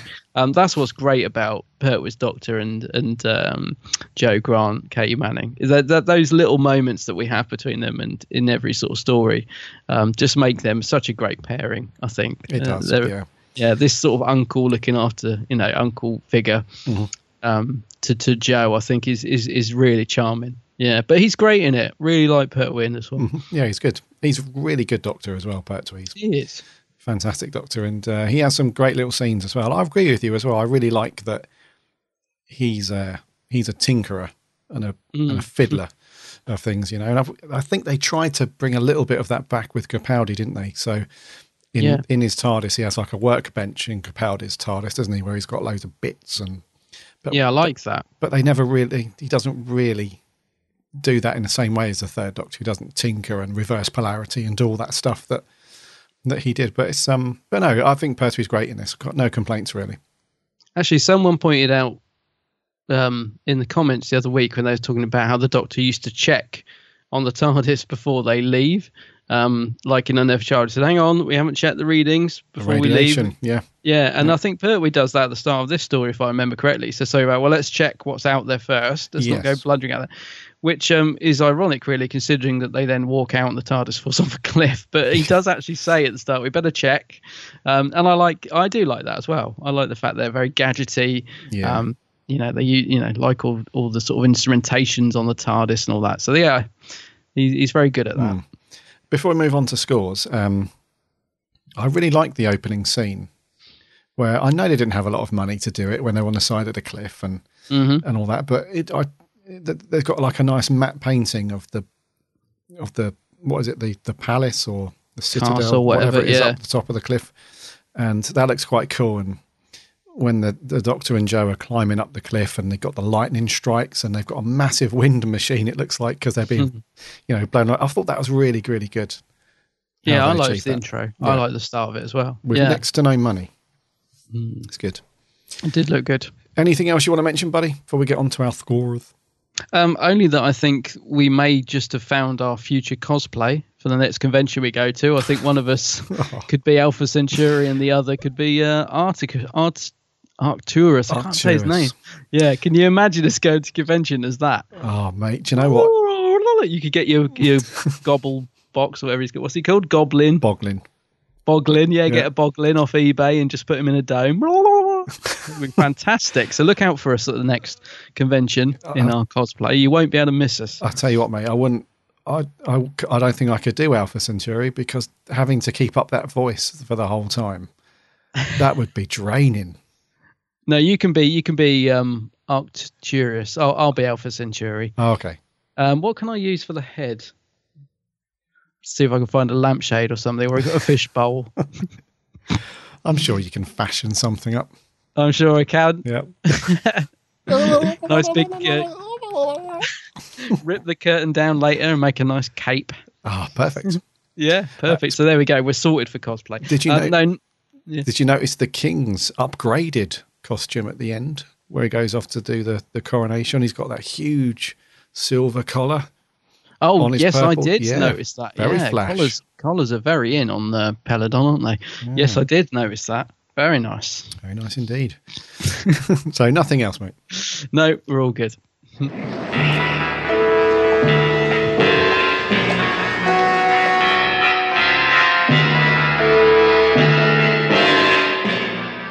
I think it's me to go first. What a lovely piece of music. Beautiful, yeah. I think it's me, isn't it? It's you this week. Yes, I am going to give this a 7.5. Oh, thought you'd be higher. Yeah. Higher, higher, lower, lower. well, I'm I'm going for a six point five. Oh, okay. Yep. Yeah, yeah. That's pretty I thought you were going to be. Yeah, I thought I thought. Oh, you're going to be much higher than me this week. But no, that's that's cool. Yeah, Re- reasonable. Reasonable. Hmm. And what did our lovely listeners think? Yeah. Um, on Facebook, we didn't have any audio reviews in this week. So, uh, Oh on- no, I was really hoping somebody would come in with a silly voice audio clip. not enough effort being made, mate. That's the problem. Yeah. right. on Facebook. I thought you were going to do a voice then. You, Lewis thought you were gearing up for something. Lewis Palmer says Alpha Centauri is the best thing that has ever graced planet Earth. All hail Al- Alpha Centauri. Uh, he says, anyway, uh, it's impressive at creating a lived in world. It's one I return to as it's an easy watch and Pertwee is excellent and it's highly compelling. Uh, there's a really nice scene with the Doctor and Jo near the end, uh, which always makes me smile. Uh, the lullaby to Aggedor is fantastic. Um, somebody on YouTube actually added lyrics to the tune of the song, and it sounds really cool. We'll have to check that out. Uh, oh, let's find that. uh, he says uh, there are some really interesting and great aliens in this one. Um, the aforementioned god that is Alpha Centauri. Um, the Target novel um, has some cool illustrations which are worth looking at, uh, especially during the fight to the death. Uh, overall, it's a great slice of Pertwee, eight out of ten. All right. Big fan there, Lewis. Yes, he says, but let's never speak of the sequel they made a couple of years later. Oh dear. Oh, I'm kind of intrigued to see it though. Hmm. Hmm. Uh, Sammy, Sammy Satine says. So the third Doctor and Jo arrive on the pla- on a planet Peladon, uh, who are looking to join the Galactic uh, Alliance, but someone is sabotaging their efforts.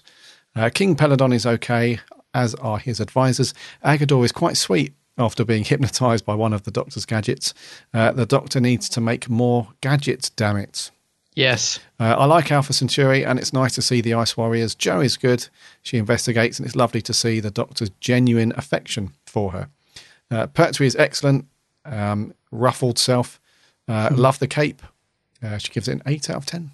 Oh, high score. Cheers, Sammy. Jeff Waddle says uh, it's all a bit of an oddball story. Yes, we know it's uh, an homage to the EU farce, and as such, that's enough in it to hold your interest. Uh, the lack of money to spend on the special effects or aliens gets in the way, but it's better than the six episode snooze fest, which comes later. Uh, Alpha Centauri is uh, just a small, can't say the word, uh, in a ripped, can't say the word though. Uh, seven out of ten. Check out our Facebook page if you'd like to see what he says. Um, I always ruin this surname, so I'm very, very sorry. Uh, Maria uh, Kalatocho. I'm Hmm. hoping that's correct. Anyway, Maria says, uh, I love the Curse of Peladon. Uh, what's not to love? It's great seeing the Ice Warriors in colour with that marvellous hissing before they speak. Uh, inverting it and making them the goodies is a nice twist. Uh, it's quite a lot of lightness in the script with Jo and the Doctor, which is nice. But there is one bit where he tells her to be, uh, just do as I say, there's a good girl, where I might have told him off. Uh, King Peladon obviously fancies Princess Josephine from the off, and I quite like his conflicted king role. Uh, there's Hepesh and Torbis fighting for the king's attention, Alpha Centauri like a dizzy aunt, and it's a murder mystery. I quite enjoyed the politics of it all as well, um, and it makes a change from just aliens invading. Uh, the fight was great to watch too. Good old Terry Walsh. Oh, Terry Walsh, of course. Stunt double. Yeah. Uh, Joseph Howarth says, Love, love, love this story. It's honestly one of the best stories to showcase the third Doctor's relationship with Jo, which I consider as a father and daughter type relationship, further proving that they're one of the best TARDIS teams in the classic series. Uh, this is a fantastic story overall. Uh, the sets of Peladon are absolutely amazing. The fine attention to detail from the corridors to the chambers, as well as the cave where Aggedor dwells. You really do believe it is a real place on a real planet. Uh, while I do think King Peladon is a sympathetic character and is played to perfection by Adam's favourite actor, David Troughton. Uh, he can be a bit of a wet blanket, though. Uh, just a nitpick, uh, just a nitpick of mine. Otherwise, he's a brilliant character. Uh, Hepesh, while not a real villain in the story, I think uh, the best way to describe him uh, that he's not uh, good, but he has got good intentions uh, on wanting the planet to go back to their traditional roots. Uh, but he's going about it the wrong way by sabotaging the peace mission. Um, as well as to kill Arcturus in the process, leaving a very iconic death at the hands of Aggedor himself. Uh, please tell me I wasn't the only one who thought about first viewing of the story that Alpha Centauri was a woman. I swear to God, Alpha Centauri's voice is so high that it sounds like a mixture of Mickey Mouse and Martin Prince from The Simpsons. uh, it's interesting to see the Ice Warriors not being villains in this story. I just love everything about it. One of my favourites, 9 out of 10. Wow, one of his favourites. Um, just to clarify, David Troughton is not one of my favourite actors. Um, Yeah. After a very vicious stage door meeting. Anyway, moving on. Yes, um, and to um, just to pick up on Joseph's point there, um, I think quite a few times I referred to Alpha Centauri as her or she, which Yeah, is same here. incorrect. So Yeah, it's an it. apologies. Yeah. Uh, Grant Smith. Uh, the show could do with a sequel where Peladon debates leaving the Federation as an allegory for Brexit. Yeah, Mm. which we mentioned Yeah. earlier. It does it does tie in quite well with what's going on now, versus the original concept of the UK joining Europe. It's all good. Mm. Um, Jason Thayer, Jason Thayer, Jason Thayer, Jason Thayer. I love this story. It has cheap effects, but there's a certain charm to it. Uh, yes, Alpha Centauri is a bit annoying, but it's a wonderful story, and you can appreciate the effort. My score is eight out of ten, Okay, yeah, cool. and that will do for Facebook. Oh, actually, no, we had another. I'm very sorry. One of our listeners, um, Adam Pink, uh, sends in a direct message. So he says, You've picked some cracking stories so far this year. Uh, I love The Curse of Peladon. Uh, has some of Pertwee at his best, as well as Jo. The characters, while some are rather annoying, naming no names, are interesting to watch. Shame its sequel isn't so good. Uh, hoping under Chibnall we could have a return to Peladon story. Uh, given the situation we're in at the moment politically, it would be nice to see Peladon going through a similar thing.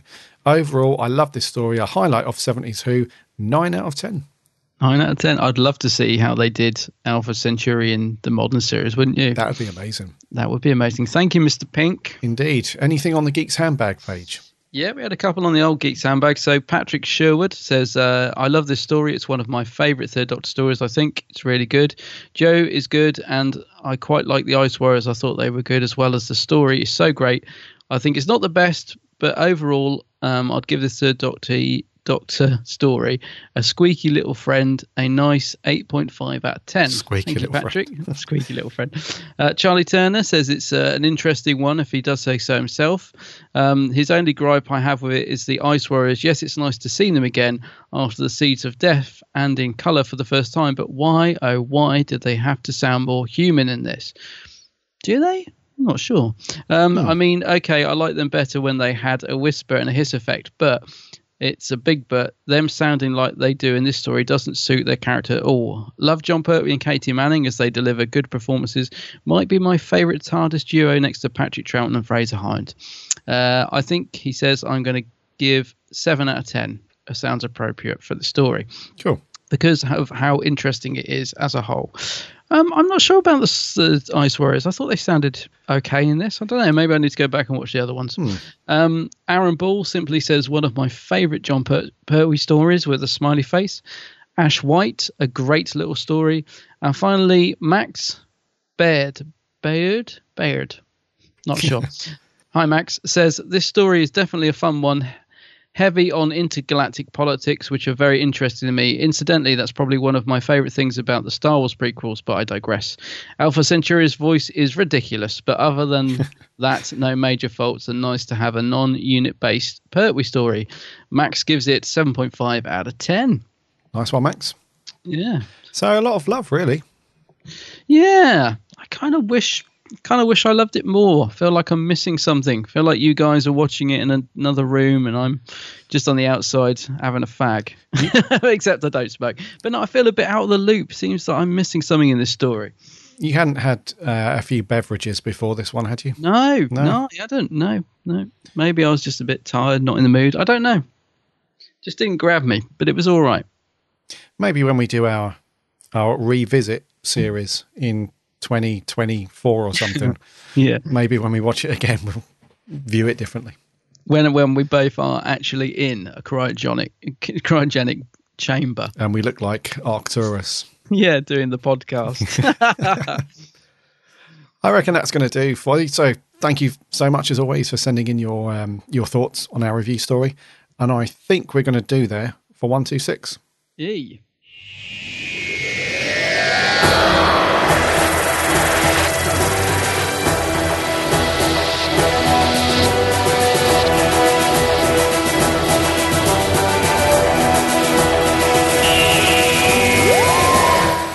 Thank you, thank you, thank you for sticking with us and listening through this week's episode. Thank you all for sending in your thoughts and reviews. Uh, some pretty good scores for The Curse of Peladon. Yeah. Really good.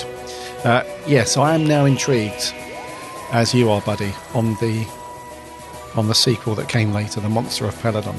Yeah, although it's the six-parter and everyone says it's really boring, Hmm. but mm, I am a little bit intrigued. Yes, just to see if uh, Alpha Centauri is as ridiculous. Is it the? I assume it's the same actress doing the voice. I mean, we'll get to it eventually. yeah. We'll get to review it, but Yeah. She's still alive, you know. She's 91 years old. is she really? Yes. Oh, wow. That's good. Uh, so, yes, some good stuff. Remember uh, the submissions that um, uh, Time Shadow, uh, Time Yeah. Shadows 2 are looking for. We'll put a link in the show notes to that. So, if you are a budding writer, uh, then do get your stories over and you'll get that in print, which is good. And uh, if you end up picking up any of the character stuff that they're launching this year, uh, do send us your pics. Let us know what you think of them. Mm. Yes, indeed. Head over to our website, www.bigblueboxpodcast.com. You can listen to all of our previous shows on there, plus, you can link off to all the social stuff and give us a like and a follow and all that stuff on there. You can also link off to iTunes. Uh, if you're a, you can subscribe there so you never miss our show or drop into your iTunes every Friday morning. And if you are an iTunes listener, if you could spare a second and jump on and give us a review, that would be fantastic because that helps us out loads. Remember to check out Adam's channel, The Geek's Handbag. Yeah. Do a search for that on YouTube and Facebook. Mm. You'll see lots of uh, lots of cool stuff there, and I'm assuming we'll see one of your uh, TARDIS, uh, Robert Harrop TARDIS. I review. think I'm going to have to. Yeah, Do I'm it, gonna mate. have to go do that. I'll tell you what you are going to see. Got some of those new Titans arriving Ooh, soon. Cool. Yeah, unboxings. Woohoo! Woohoo. so yes, check out the Geek's Handbag. All good stuff there. Next week, we've got an eleventh Doctor story. What is it? yeah, I forgot. what is it? Night Um, Terrors. That's it. So uh, send us in your reviews for that. Yeah. Forgot Uh, about next week. Indeed. Right. Until next week, my name's Gary. My name's Adam. And remember.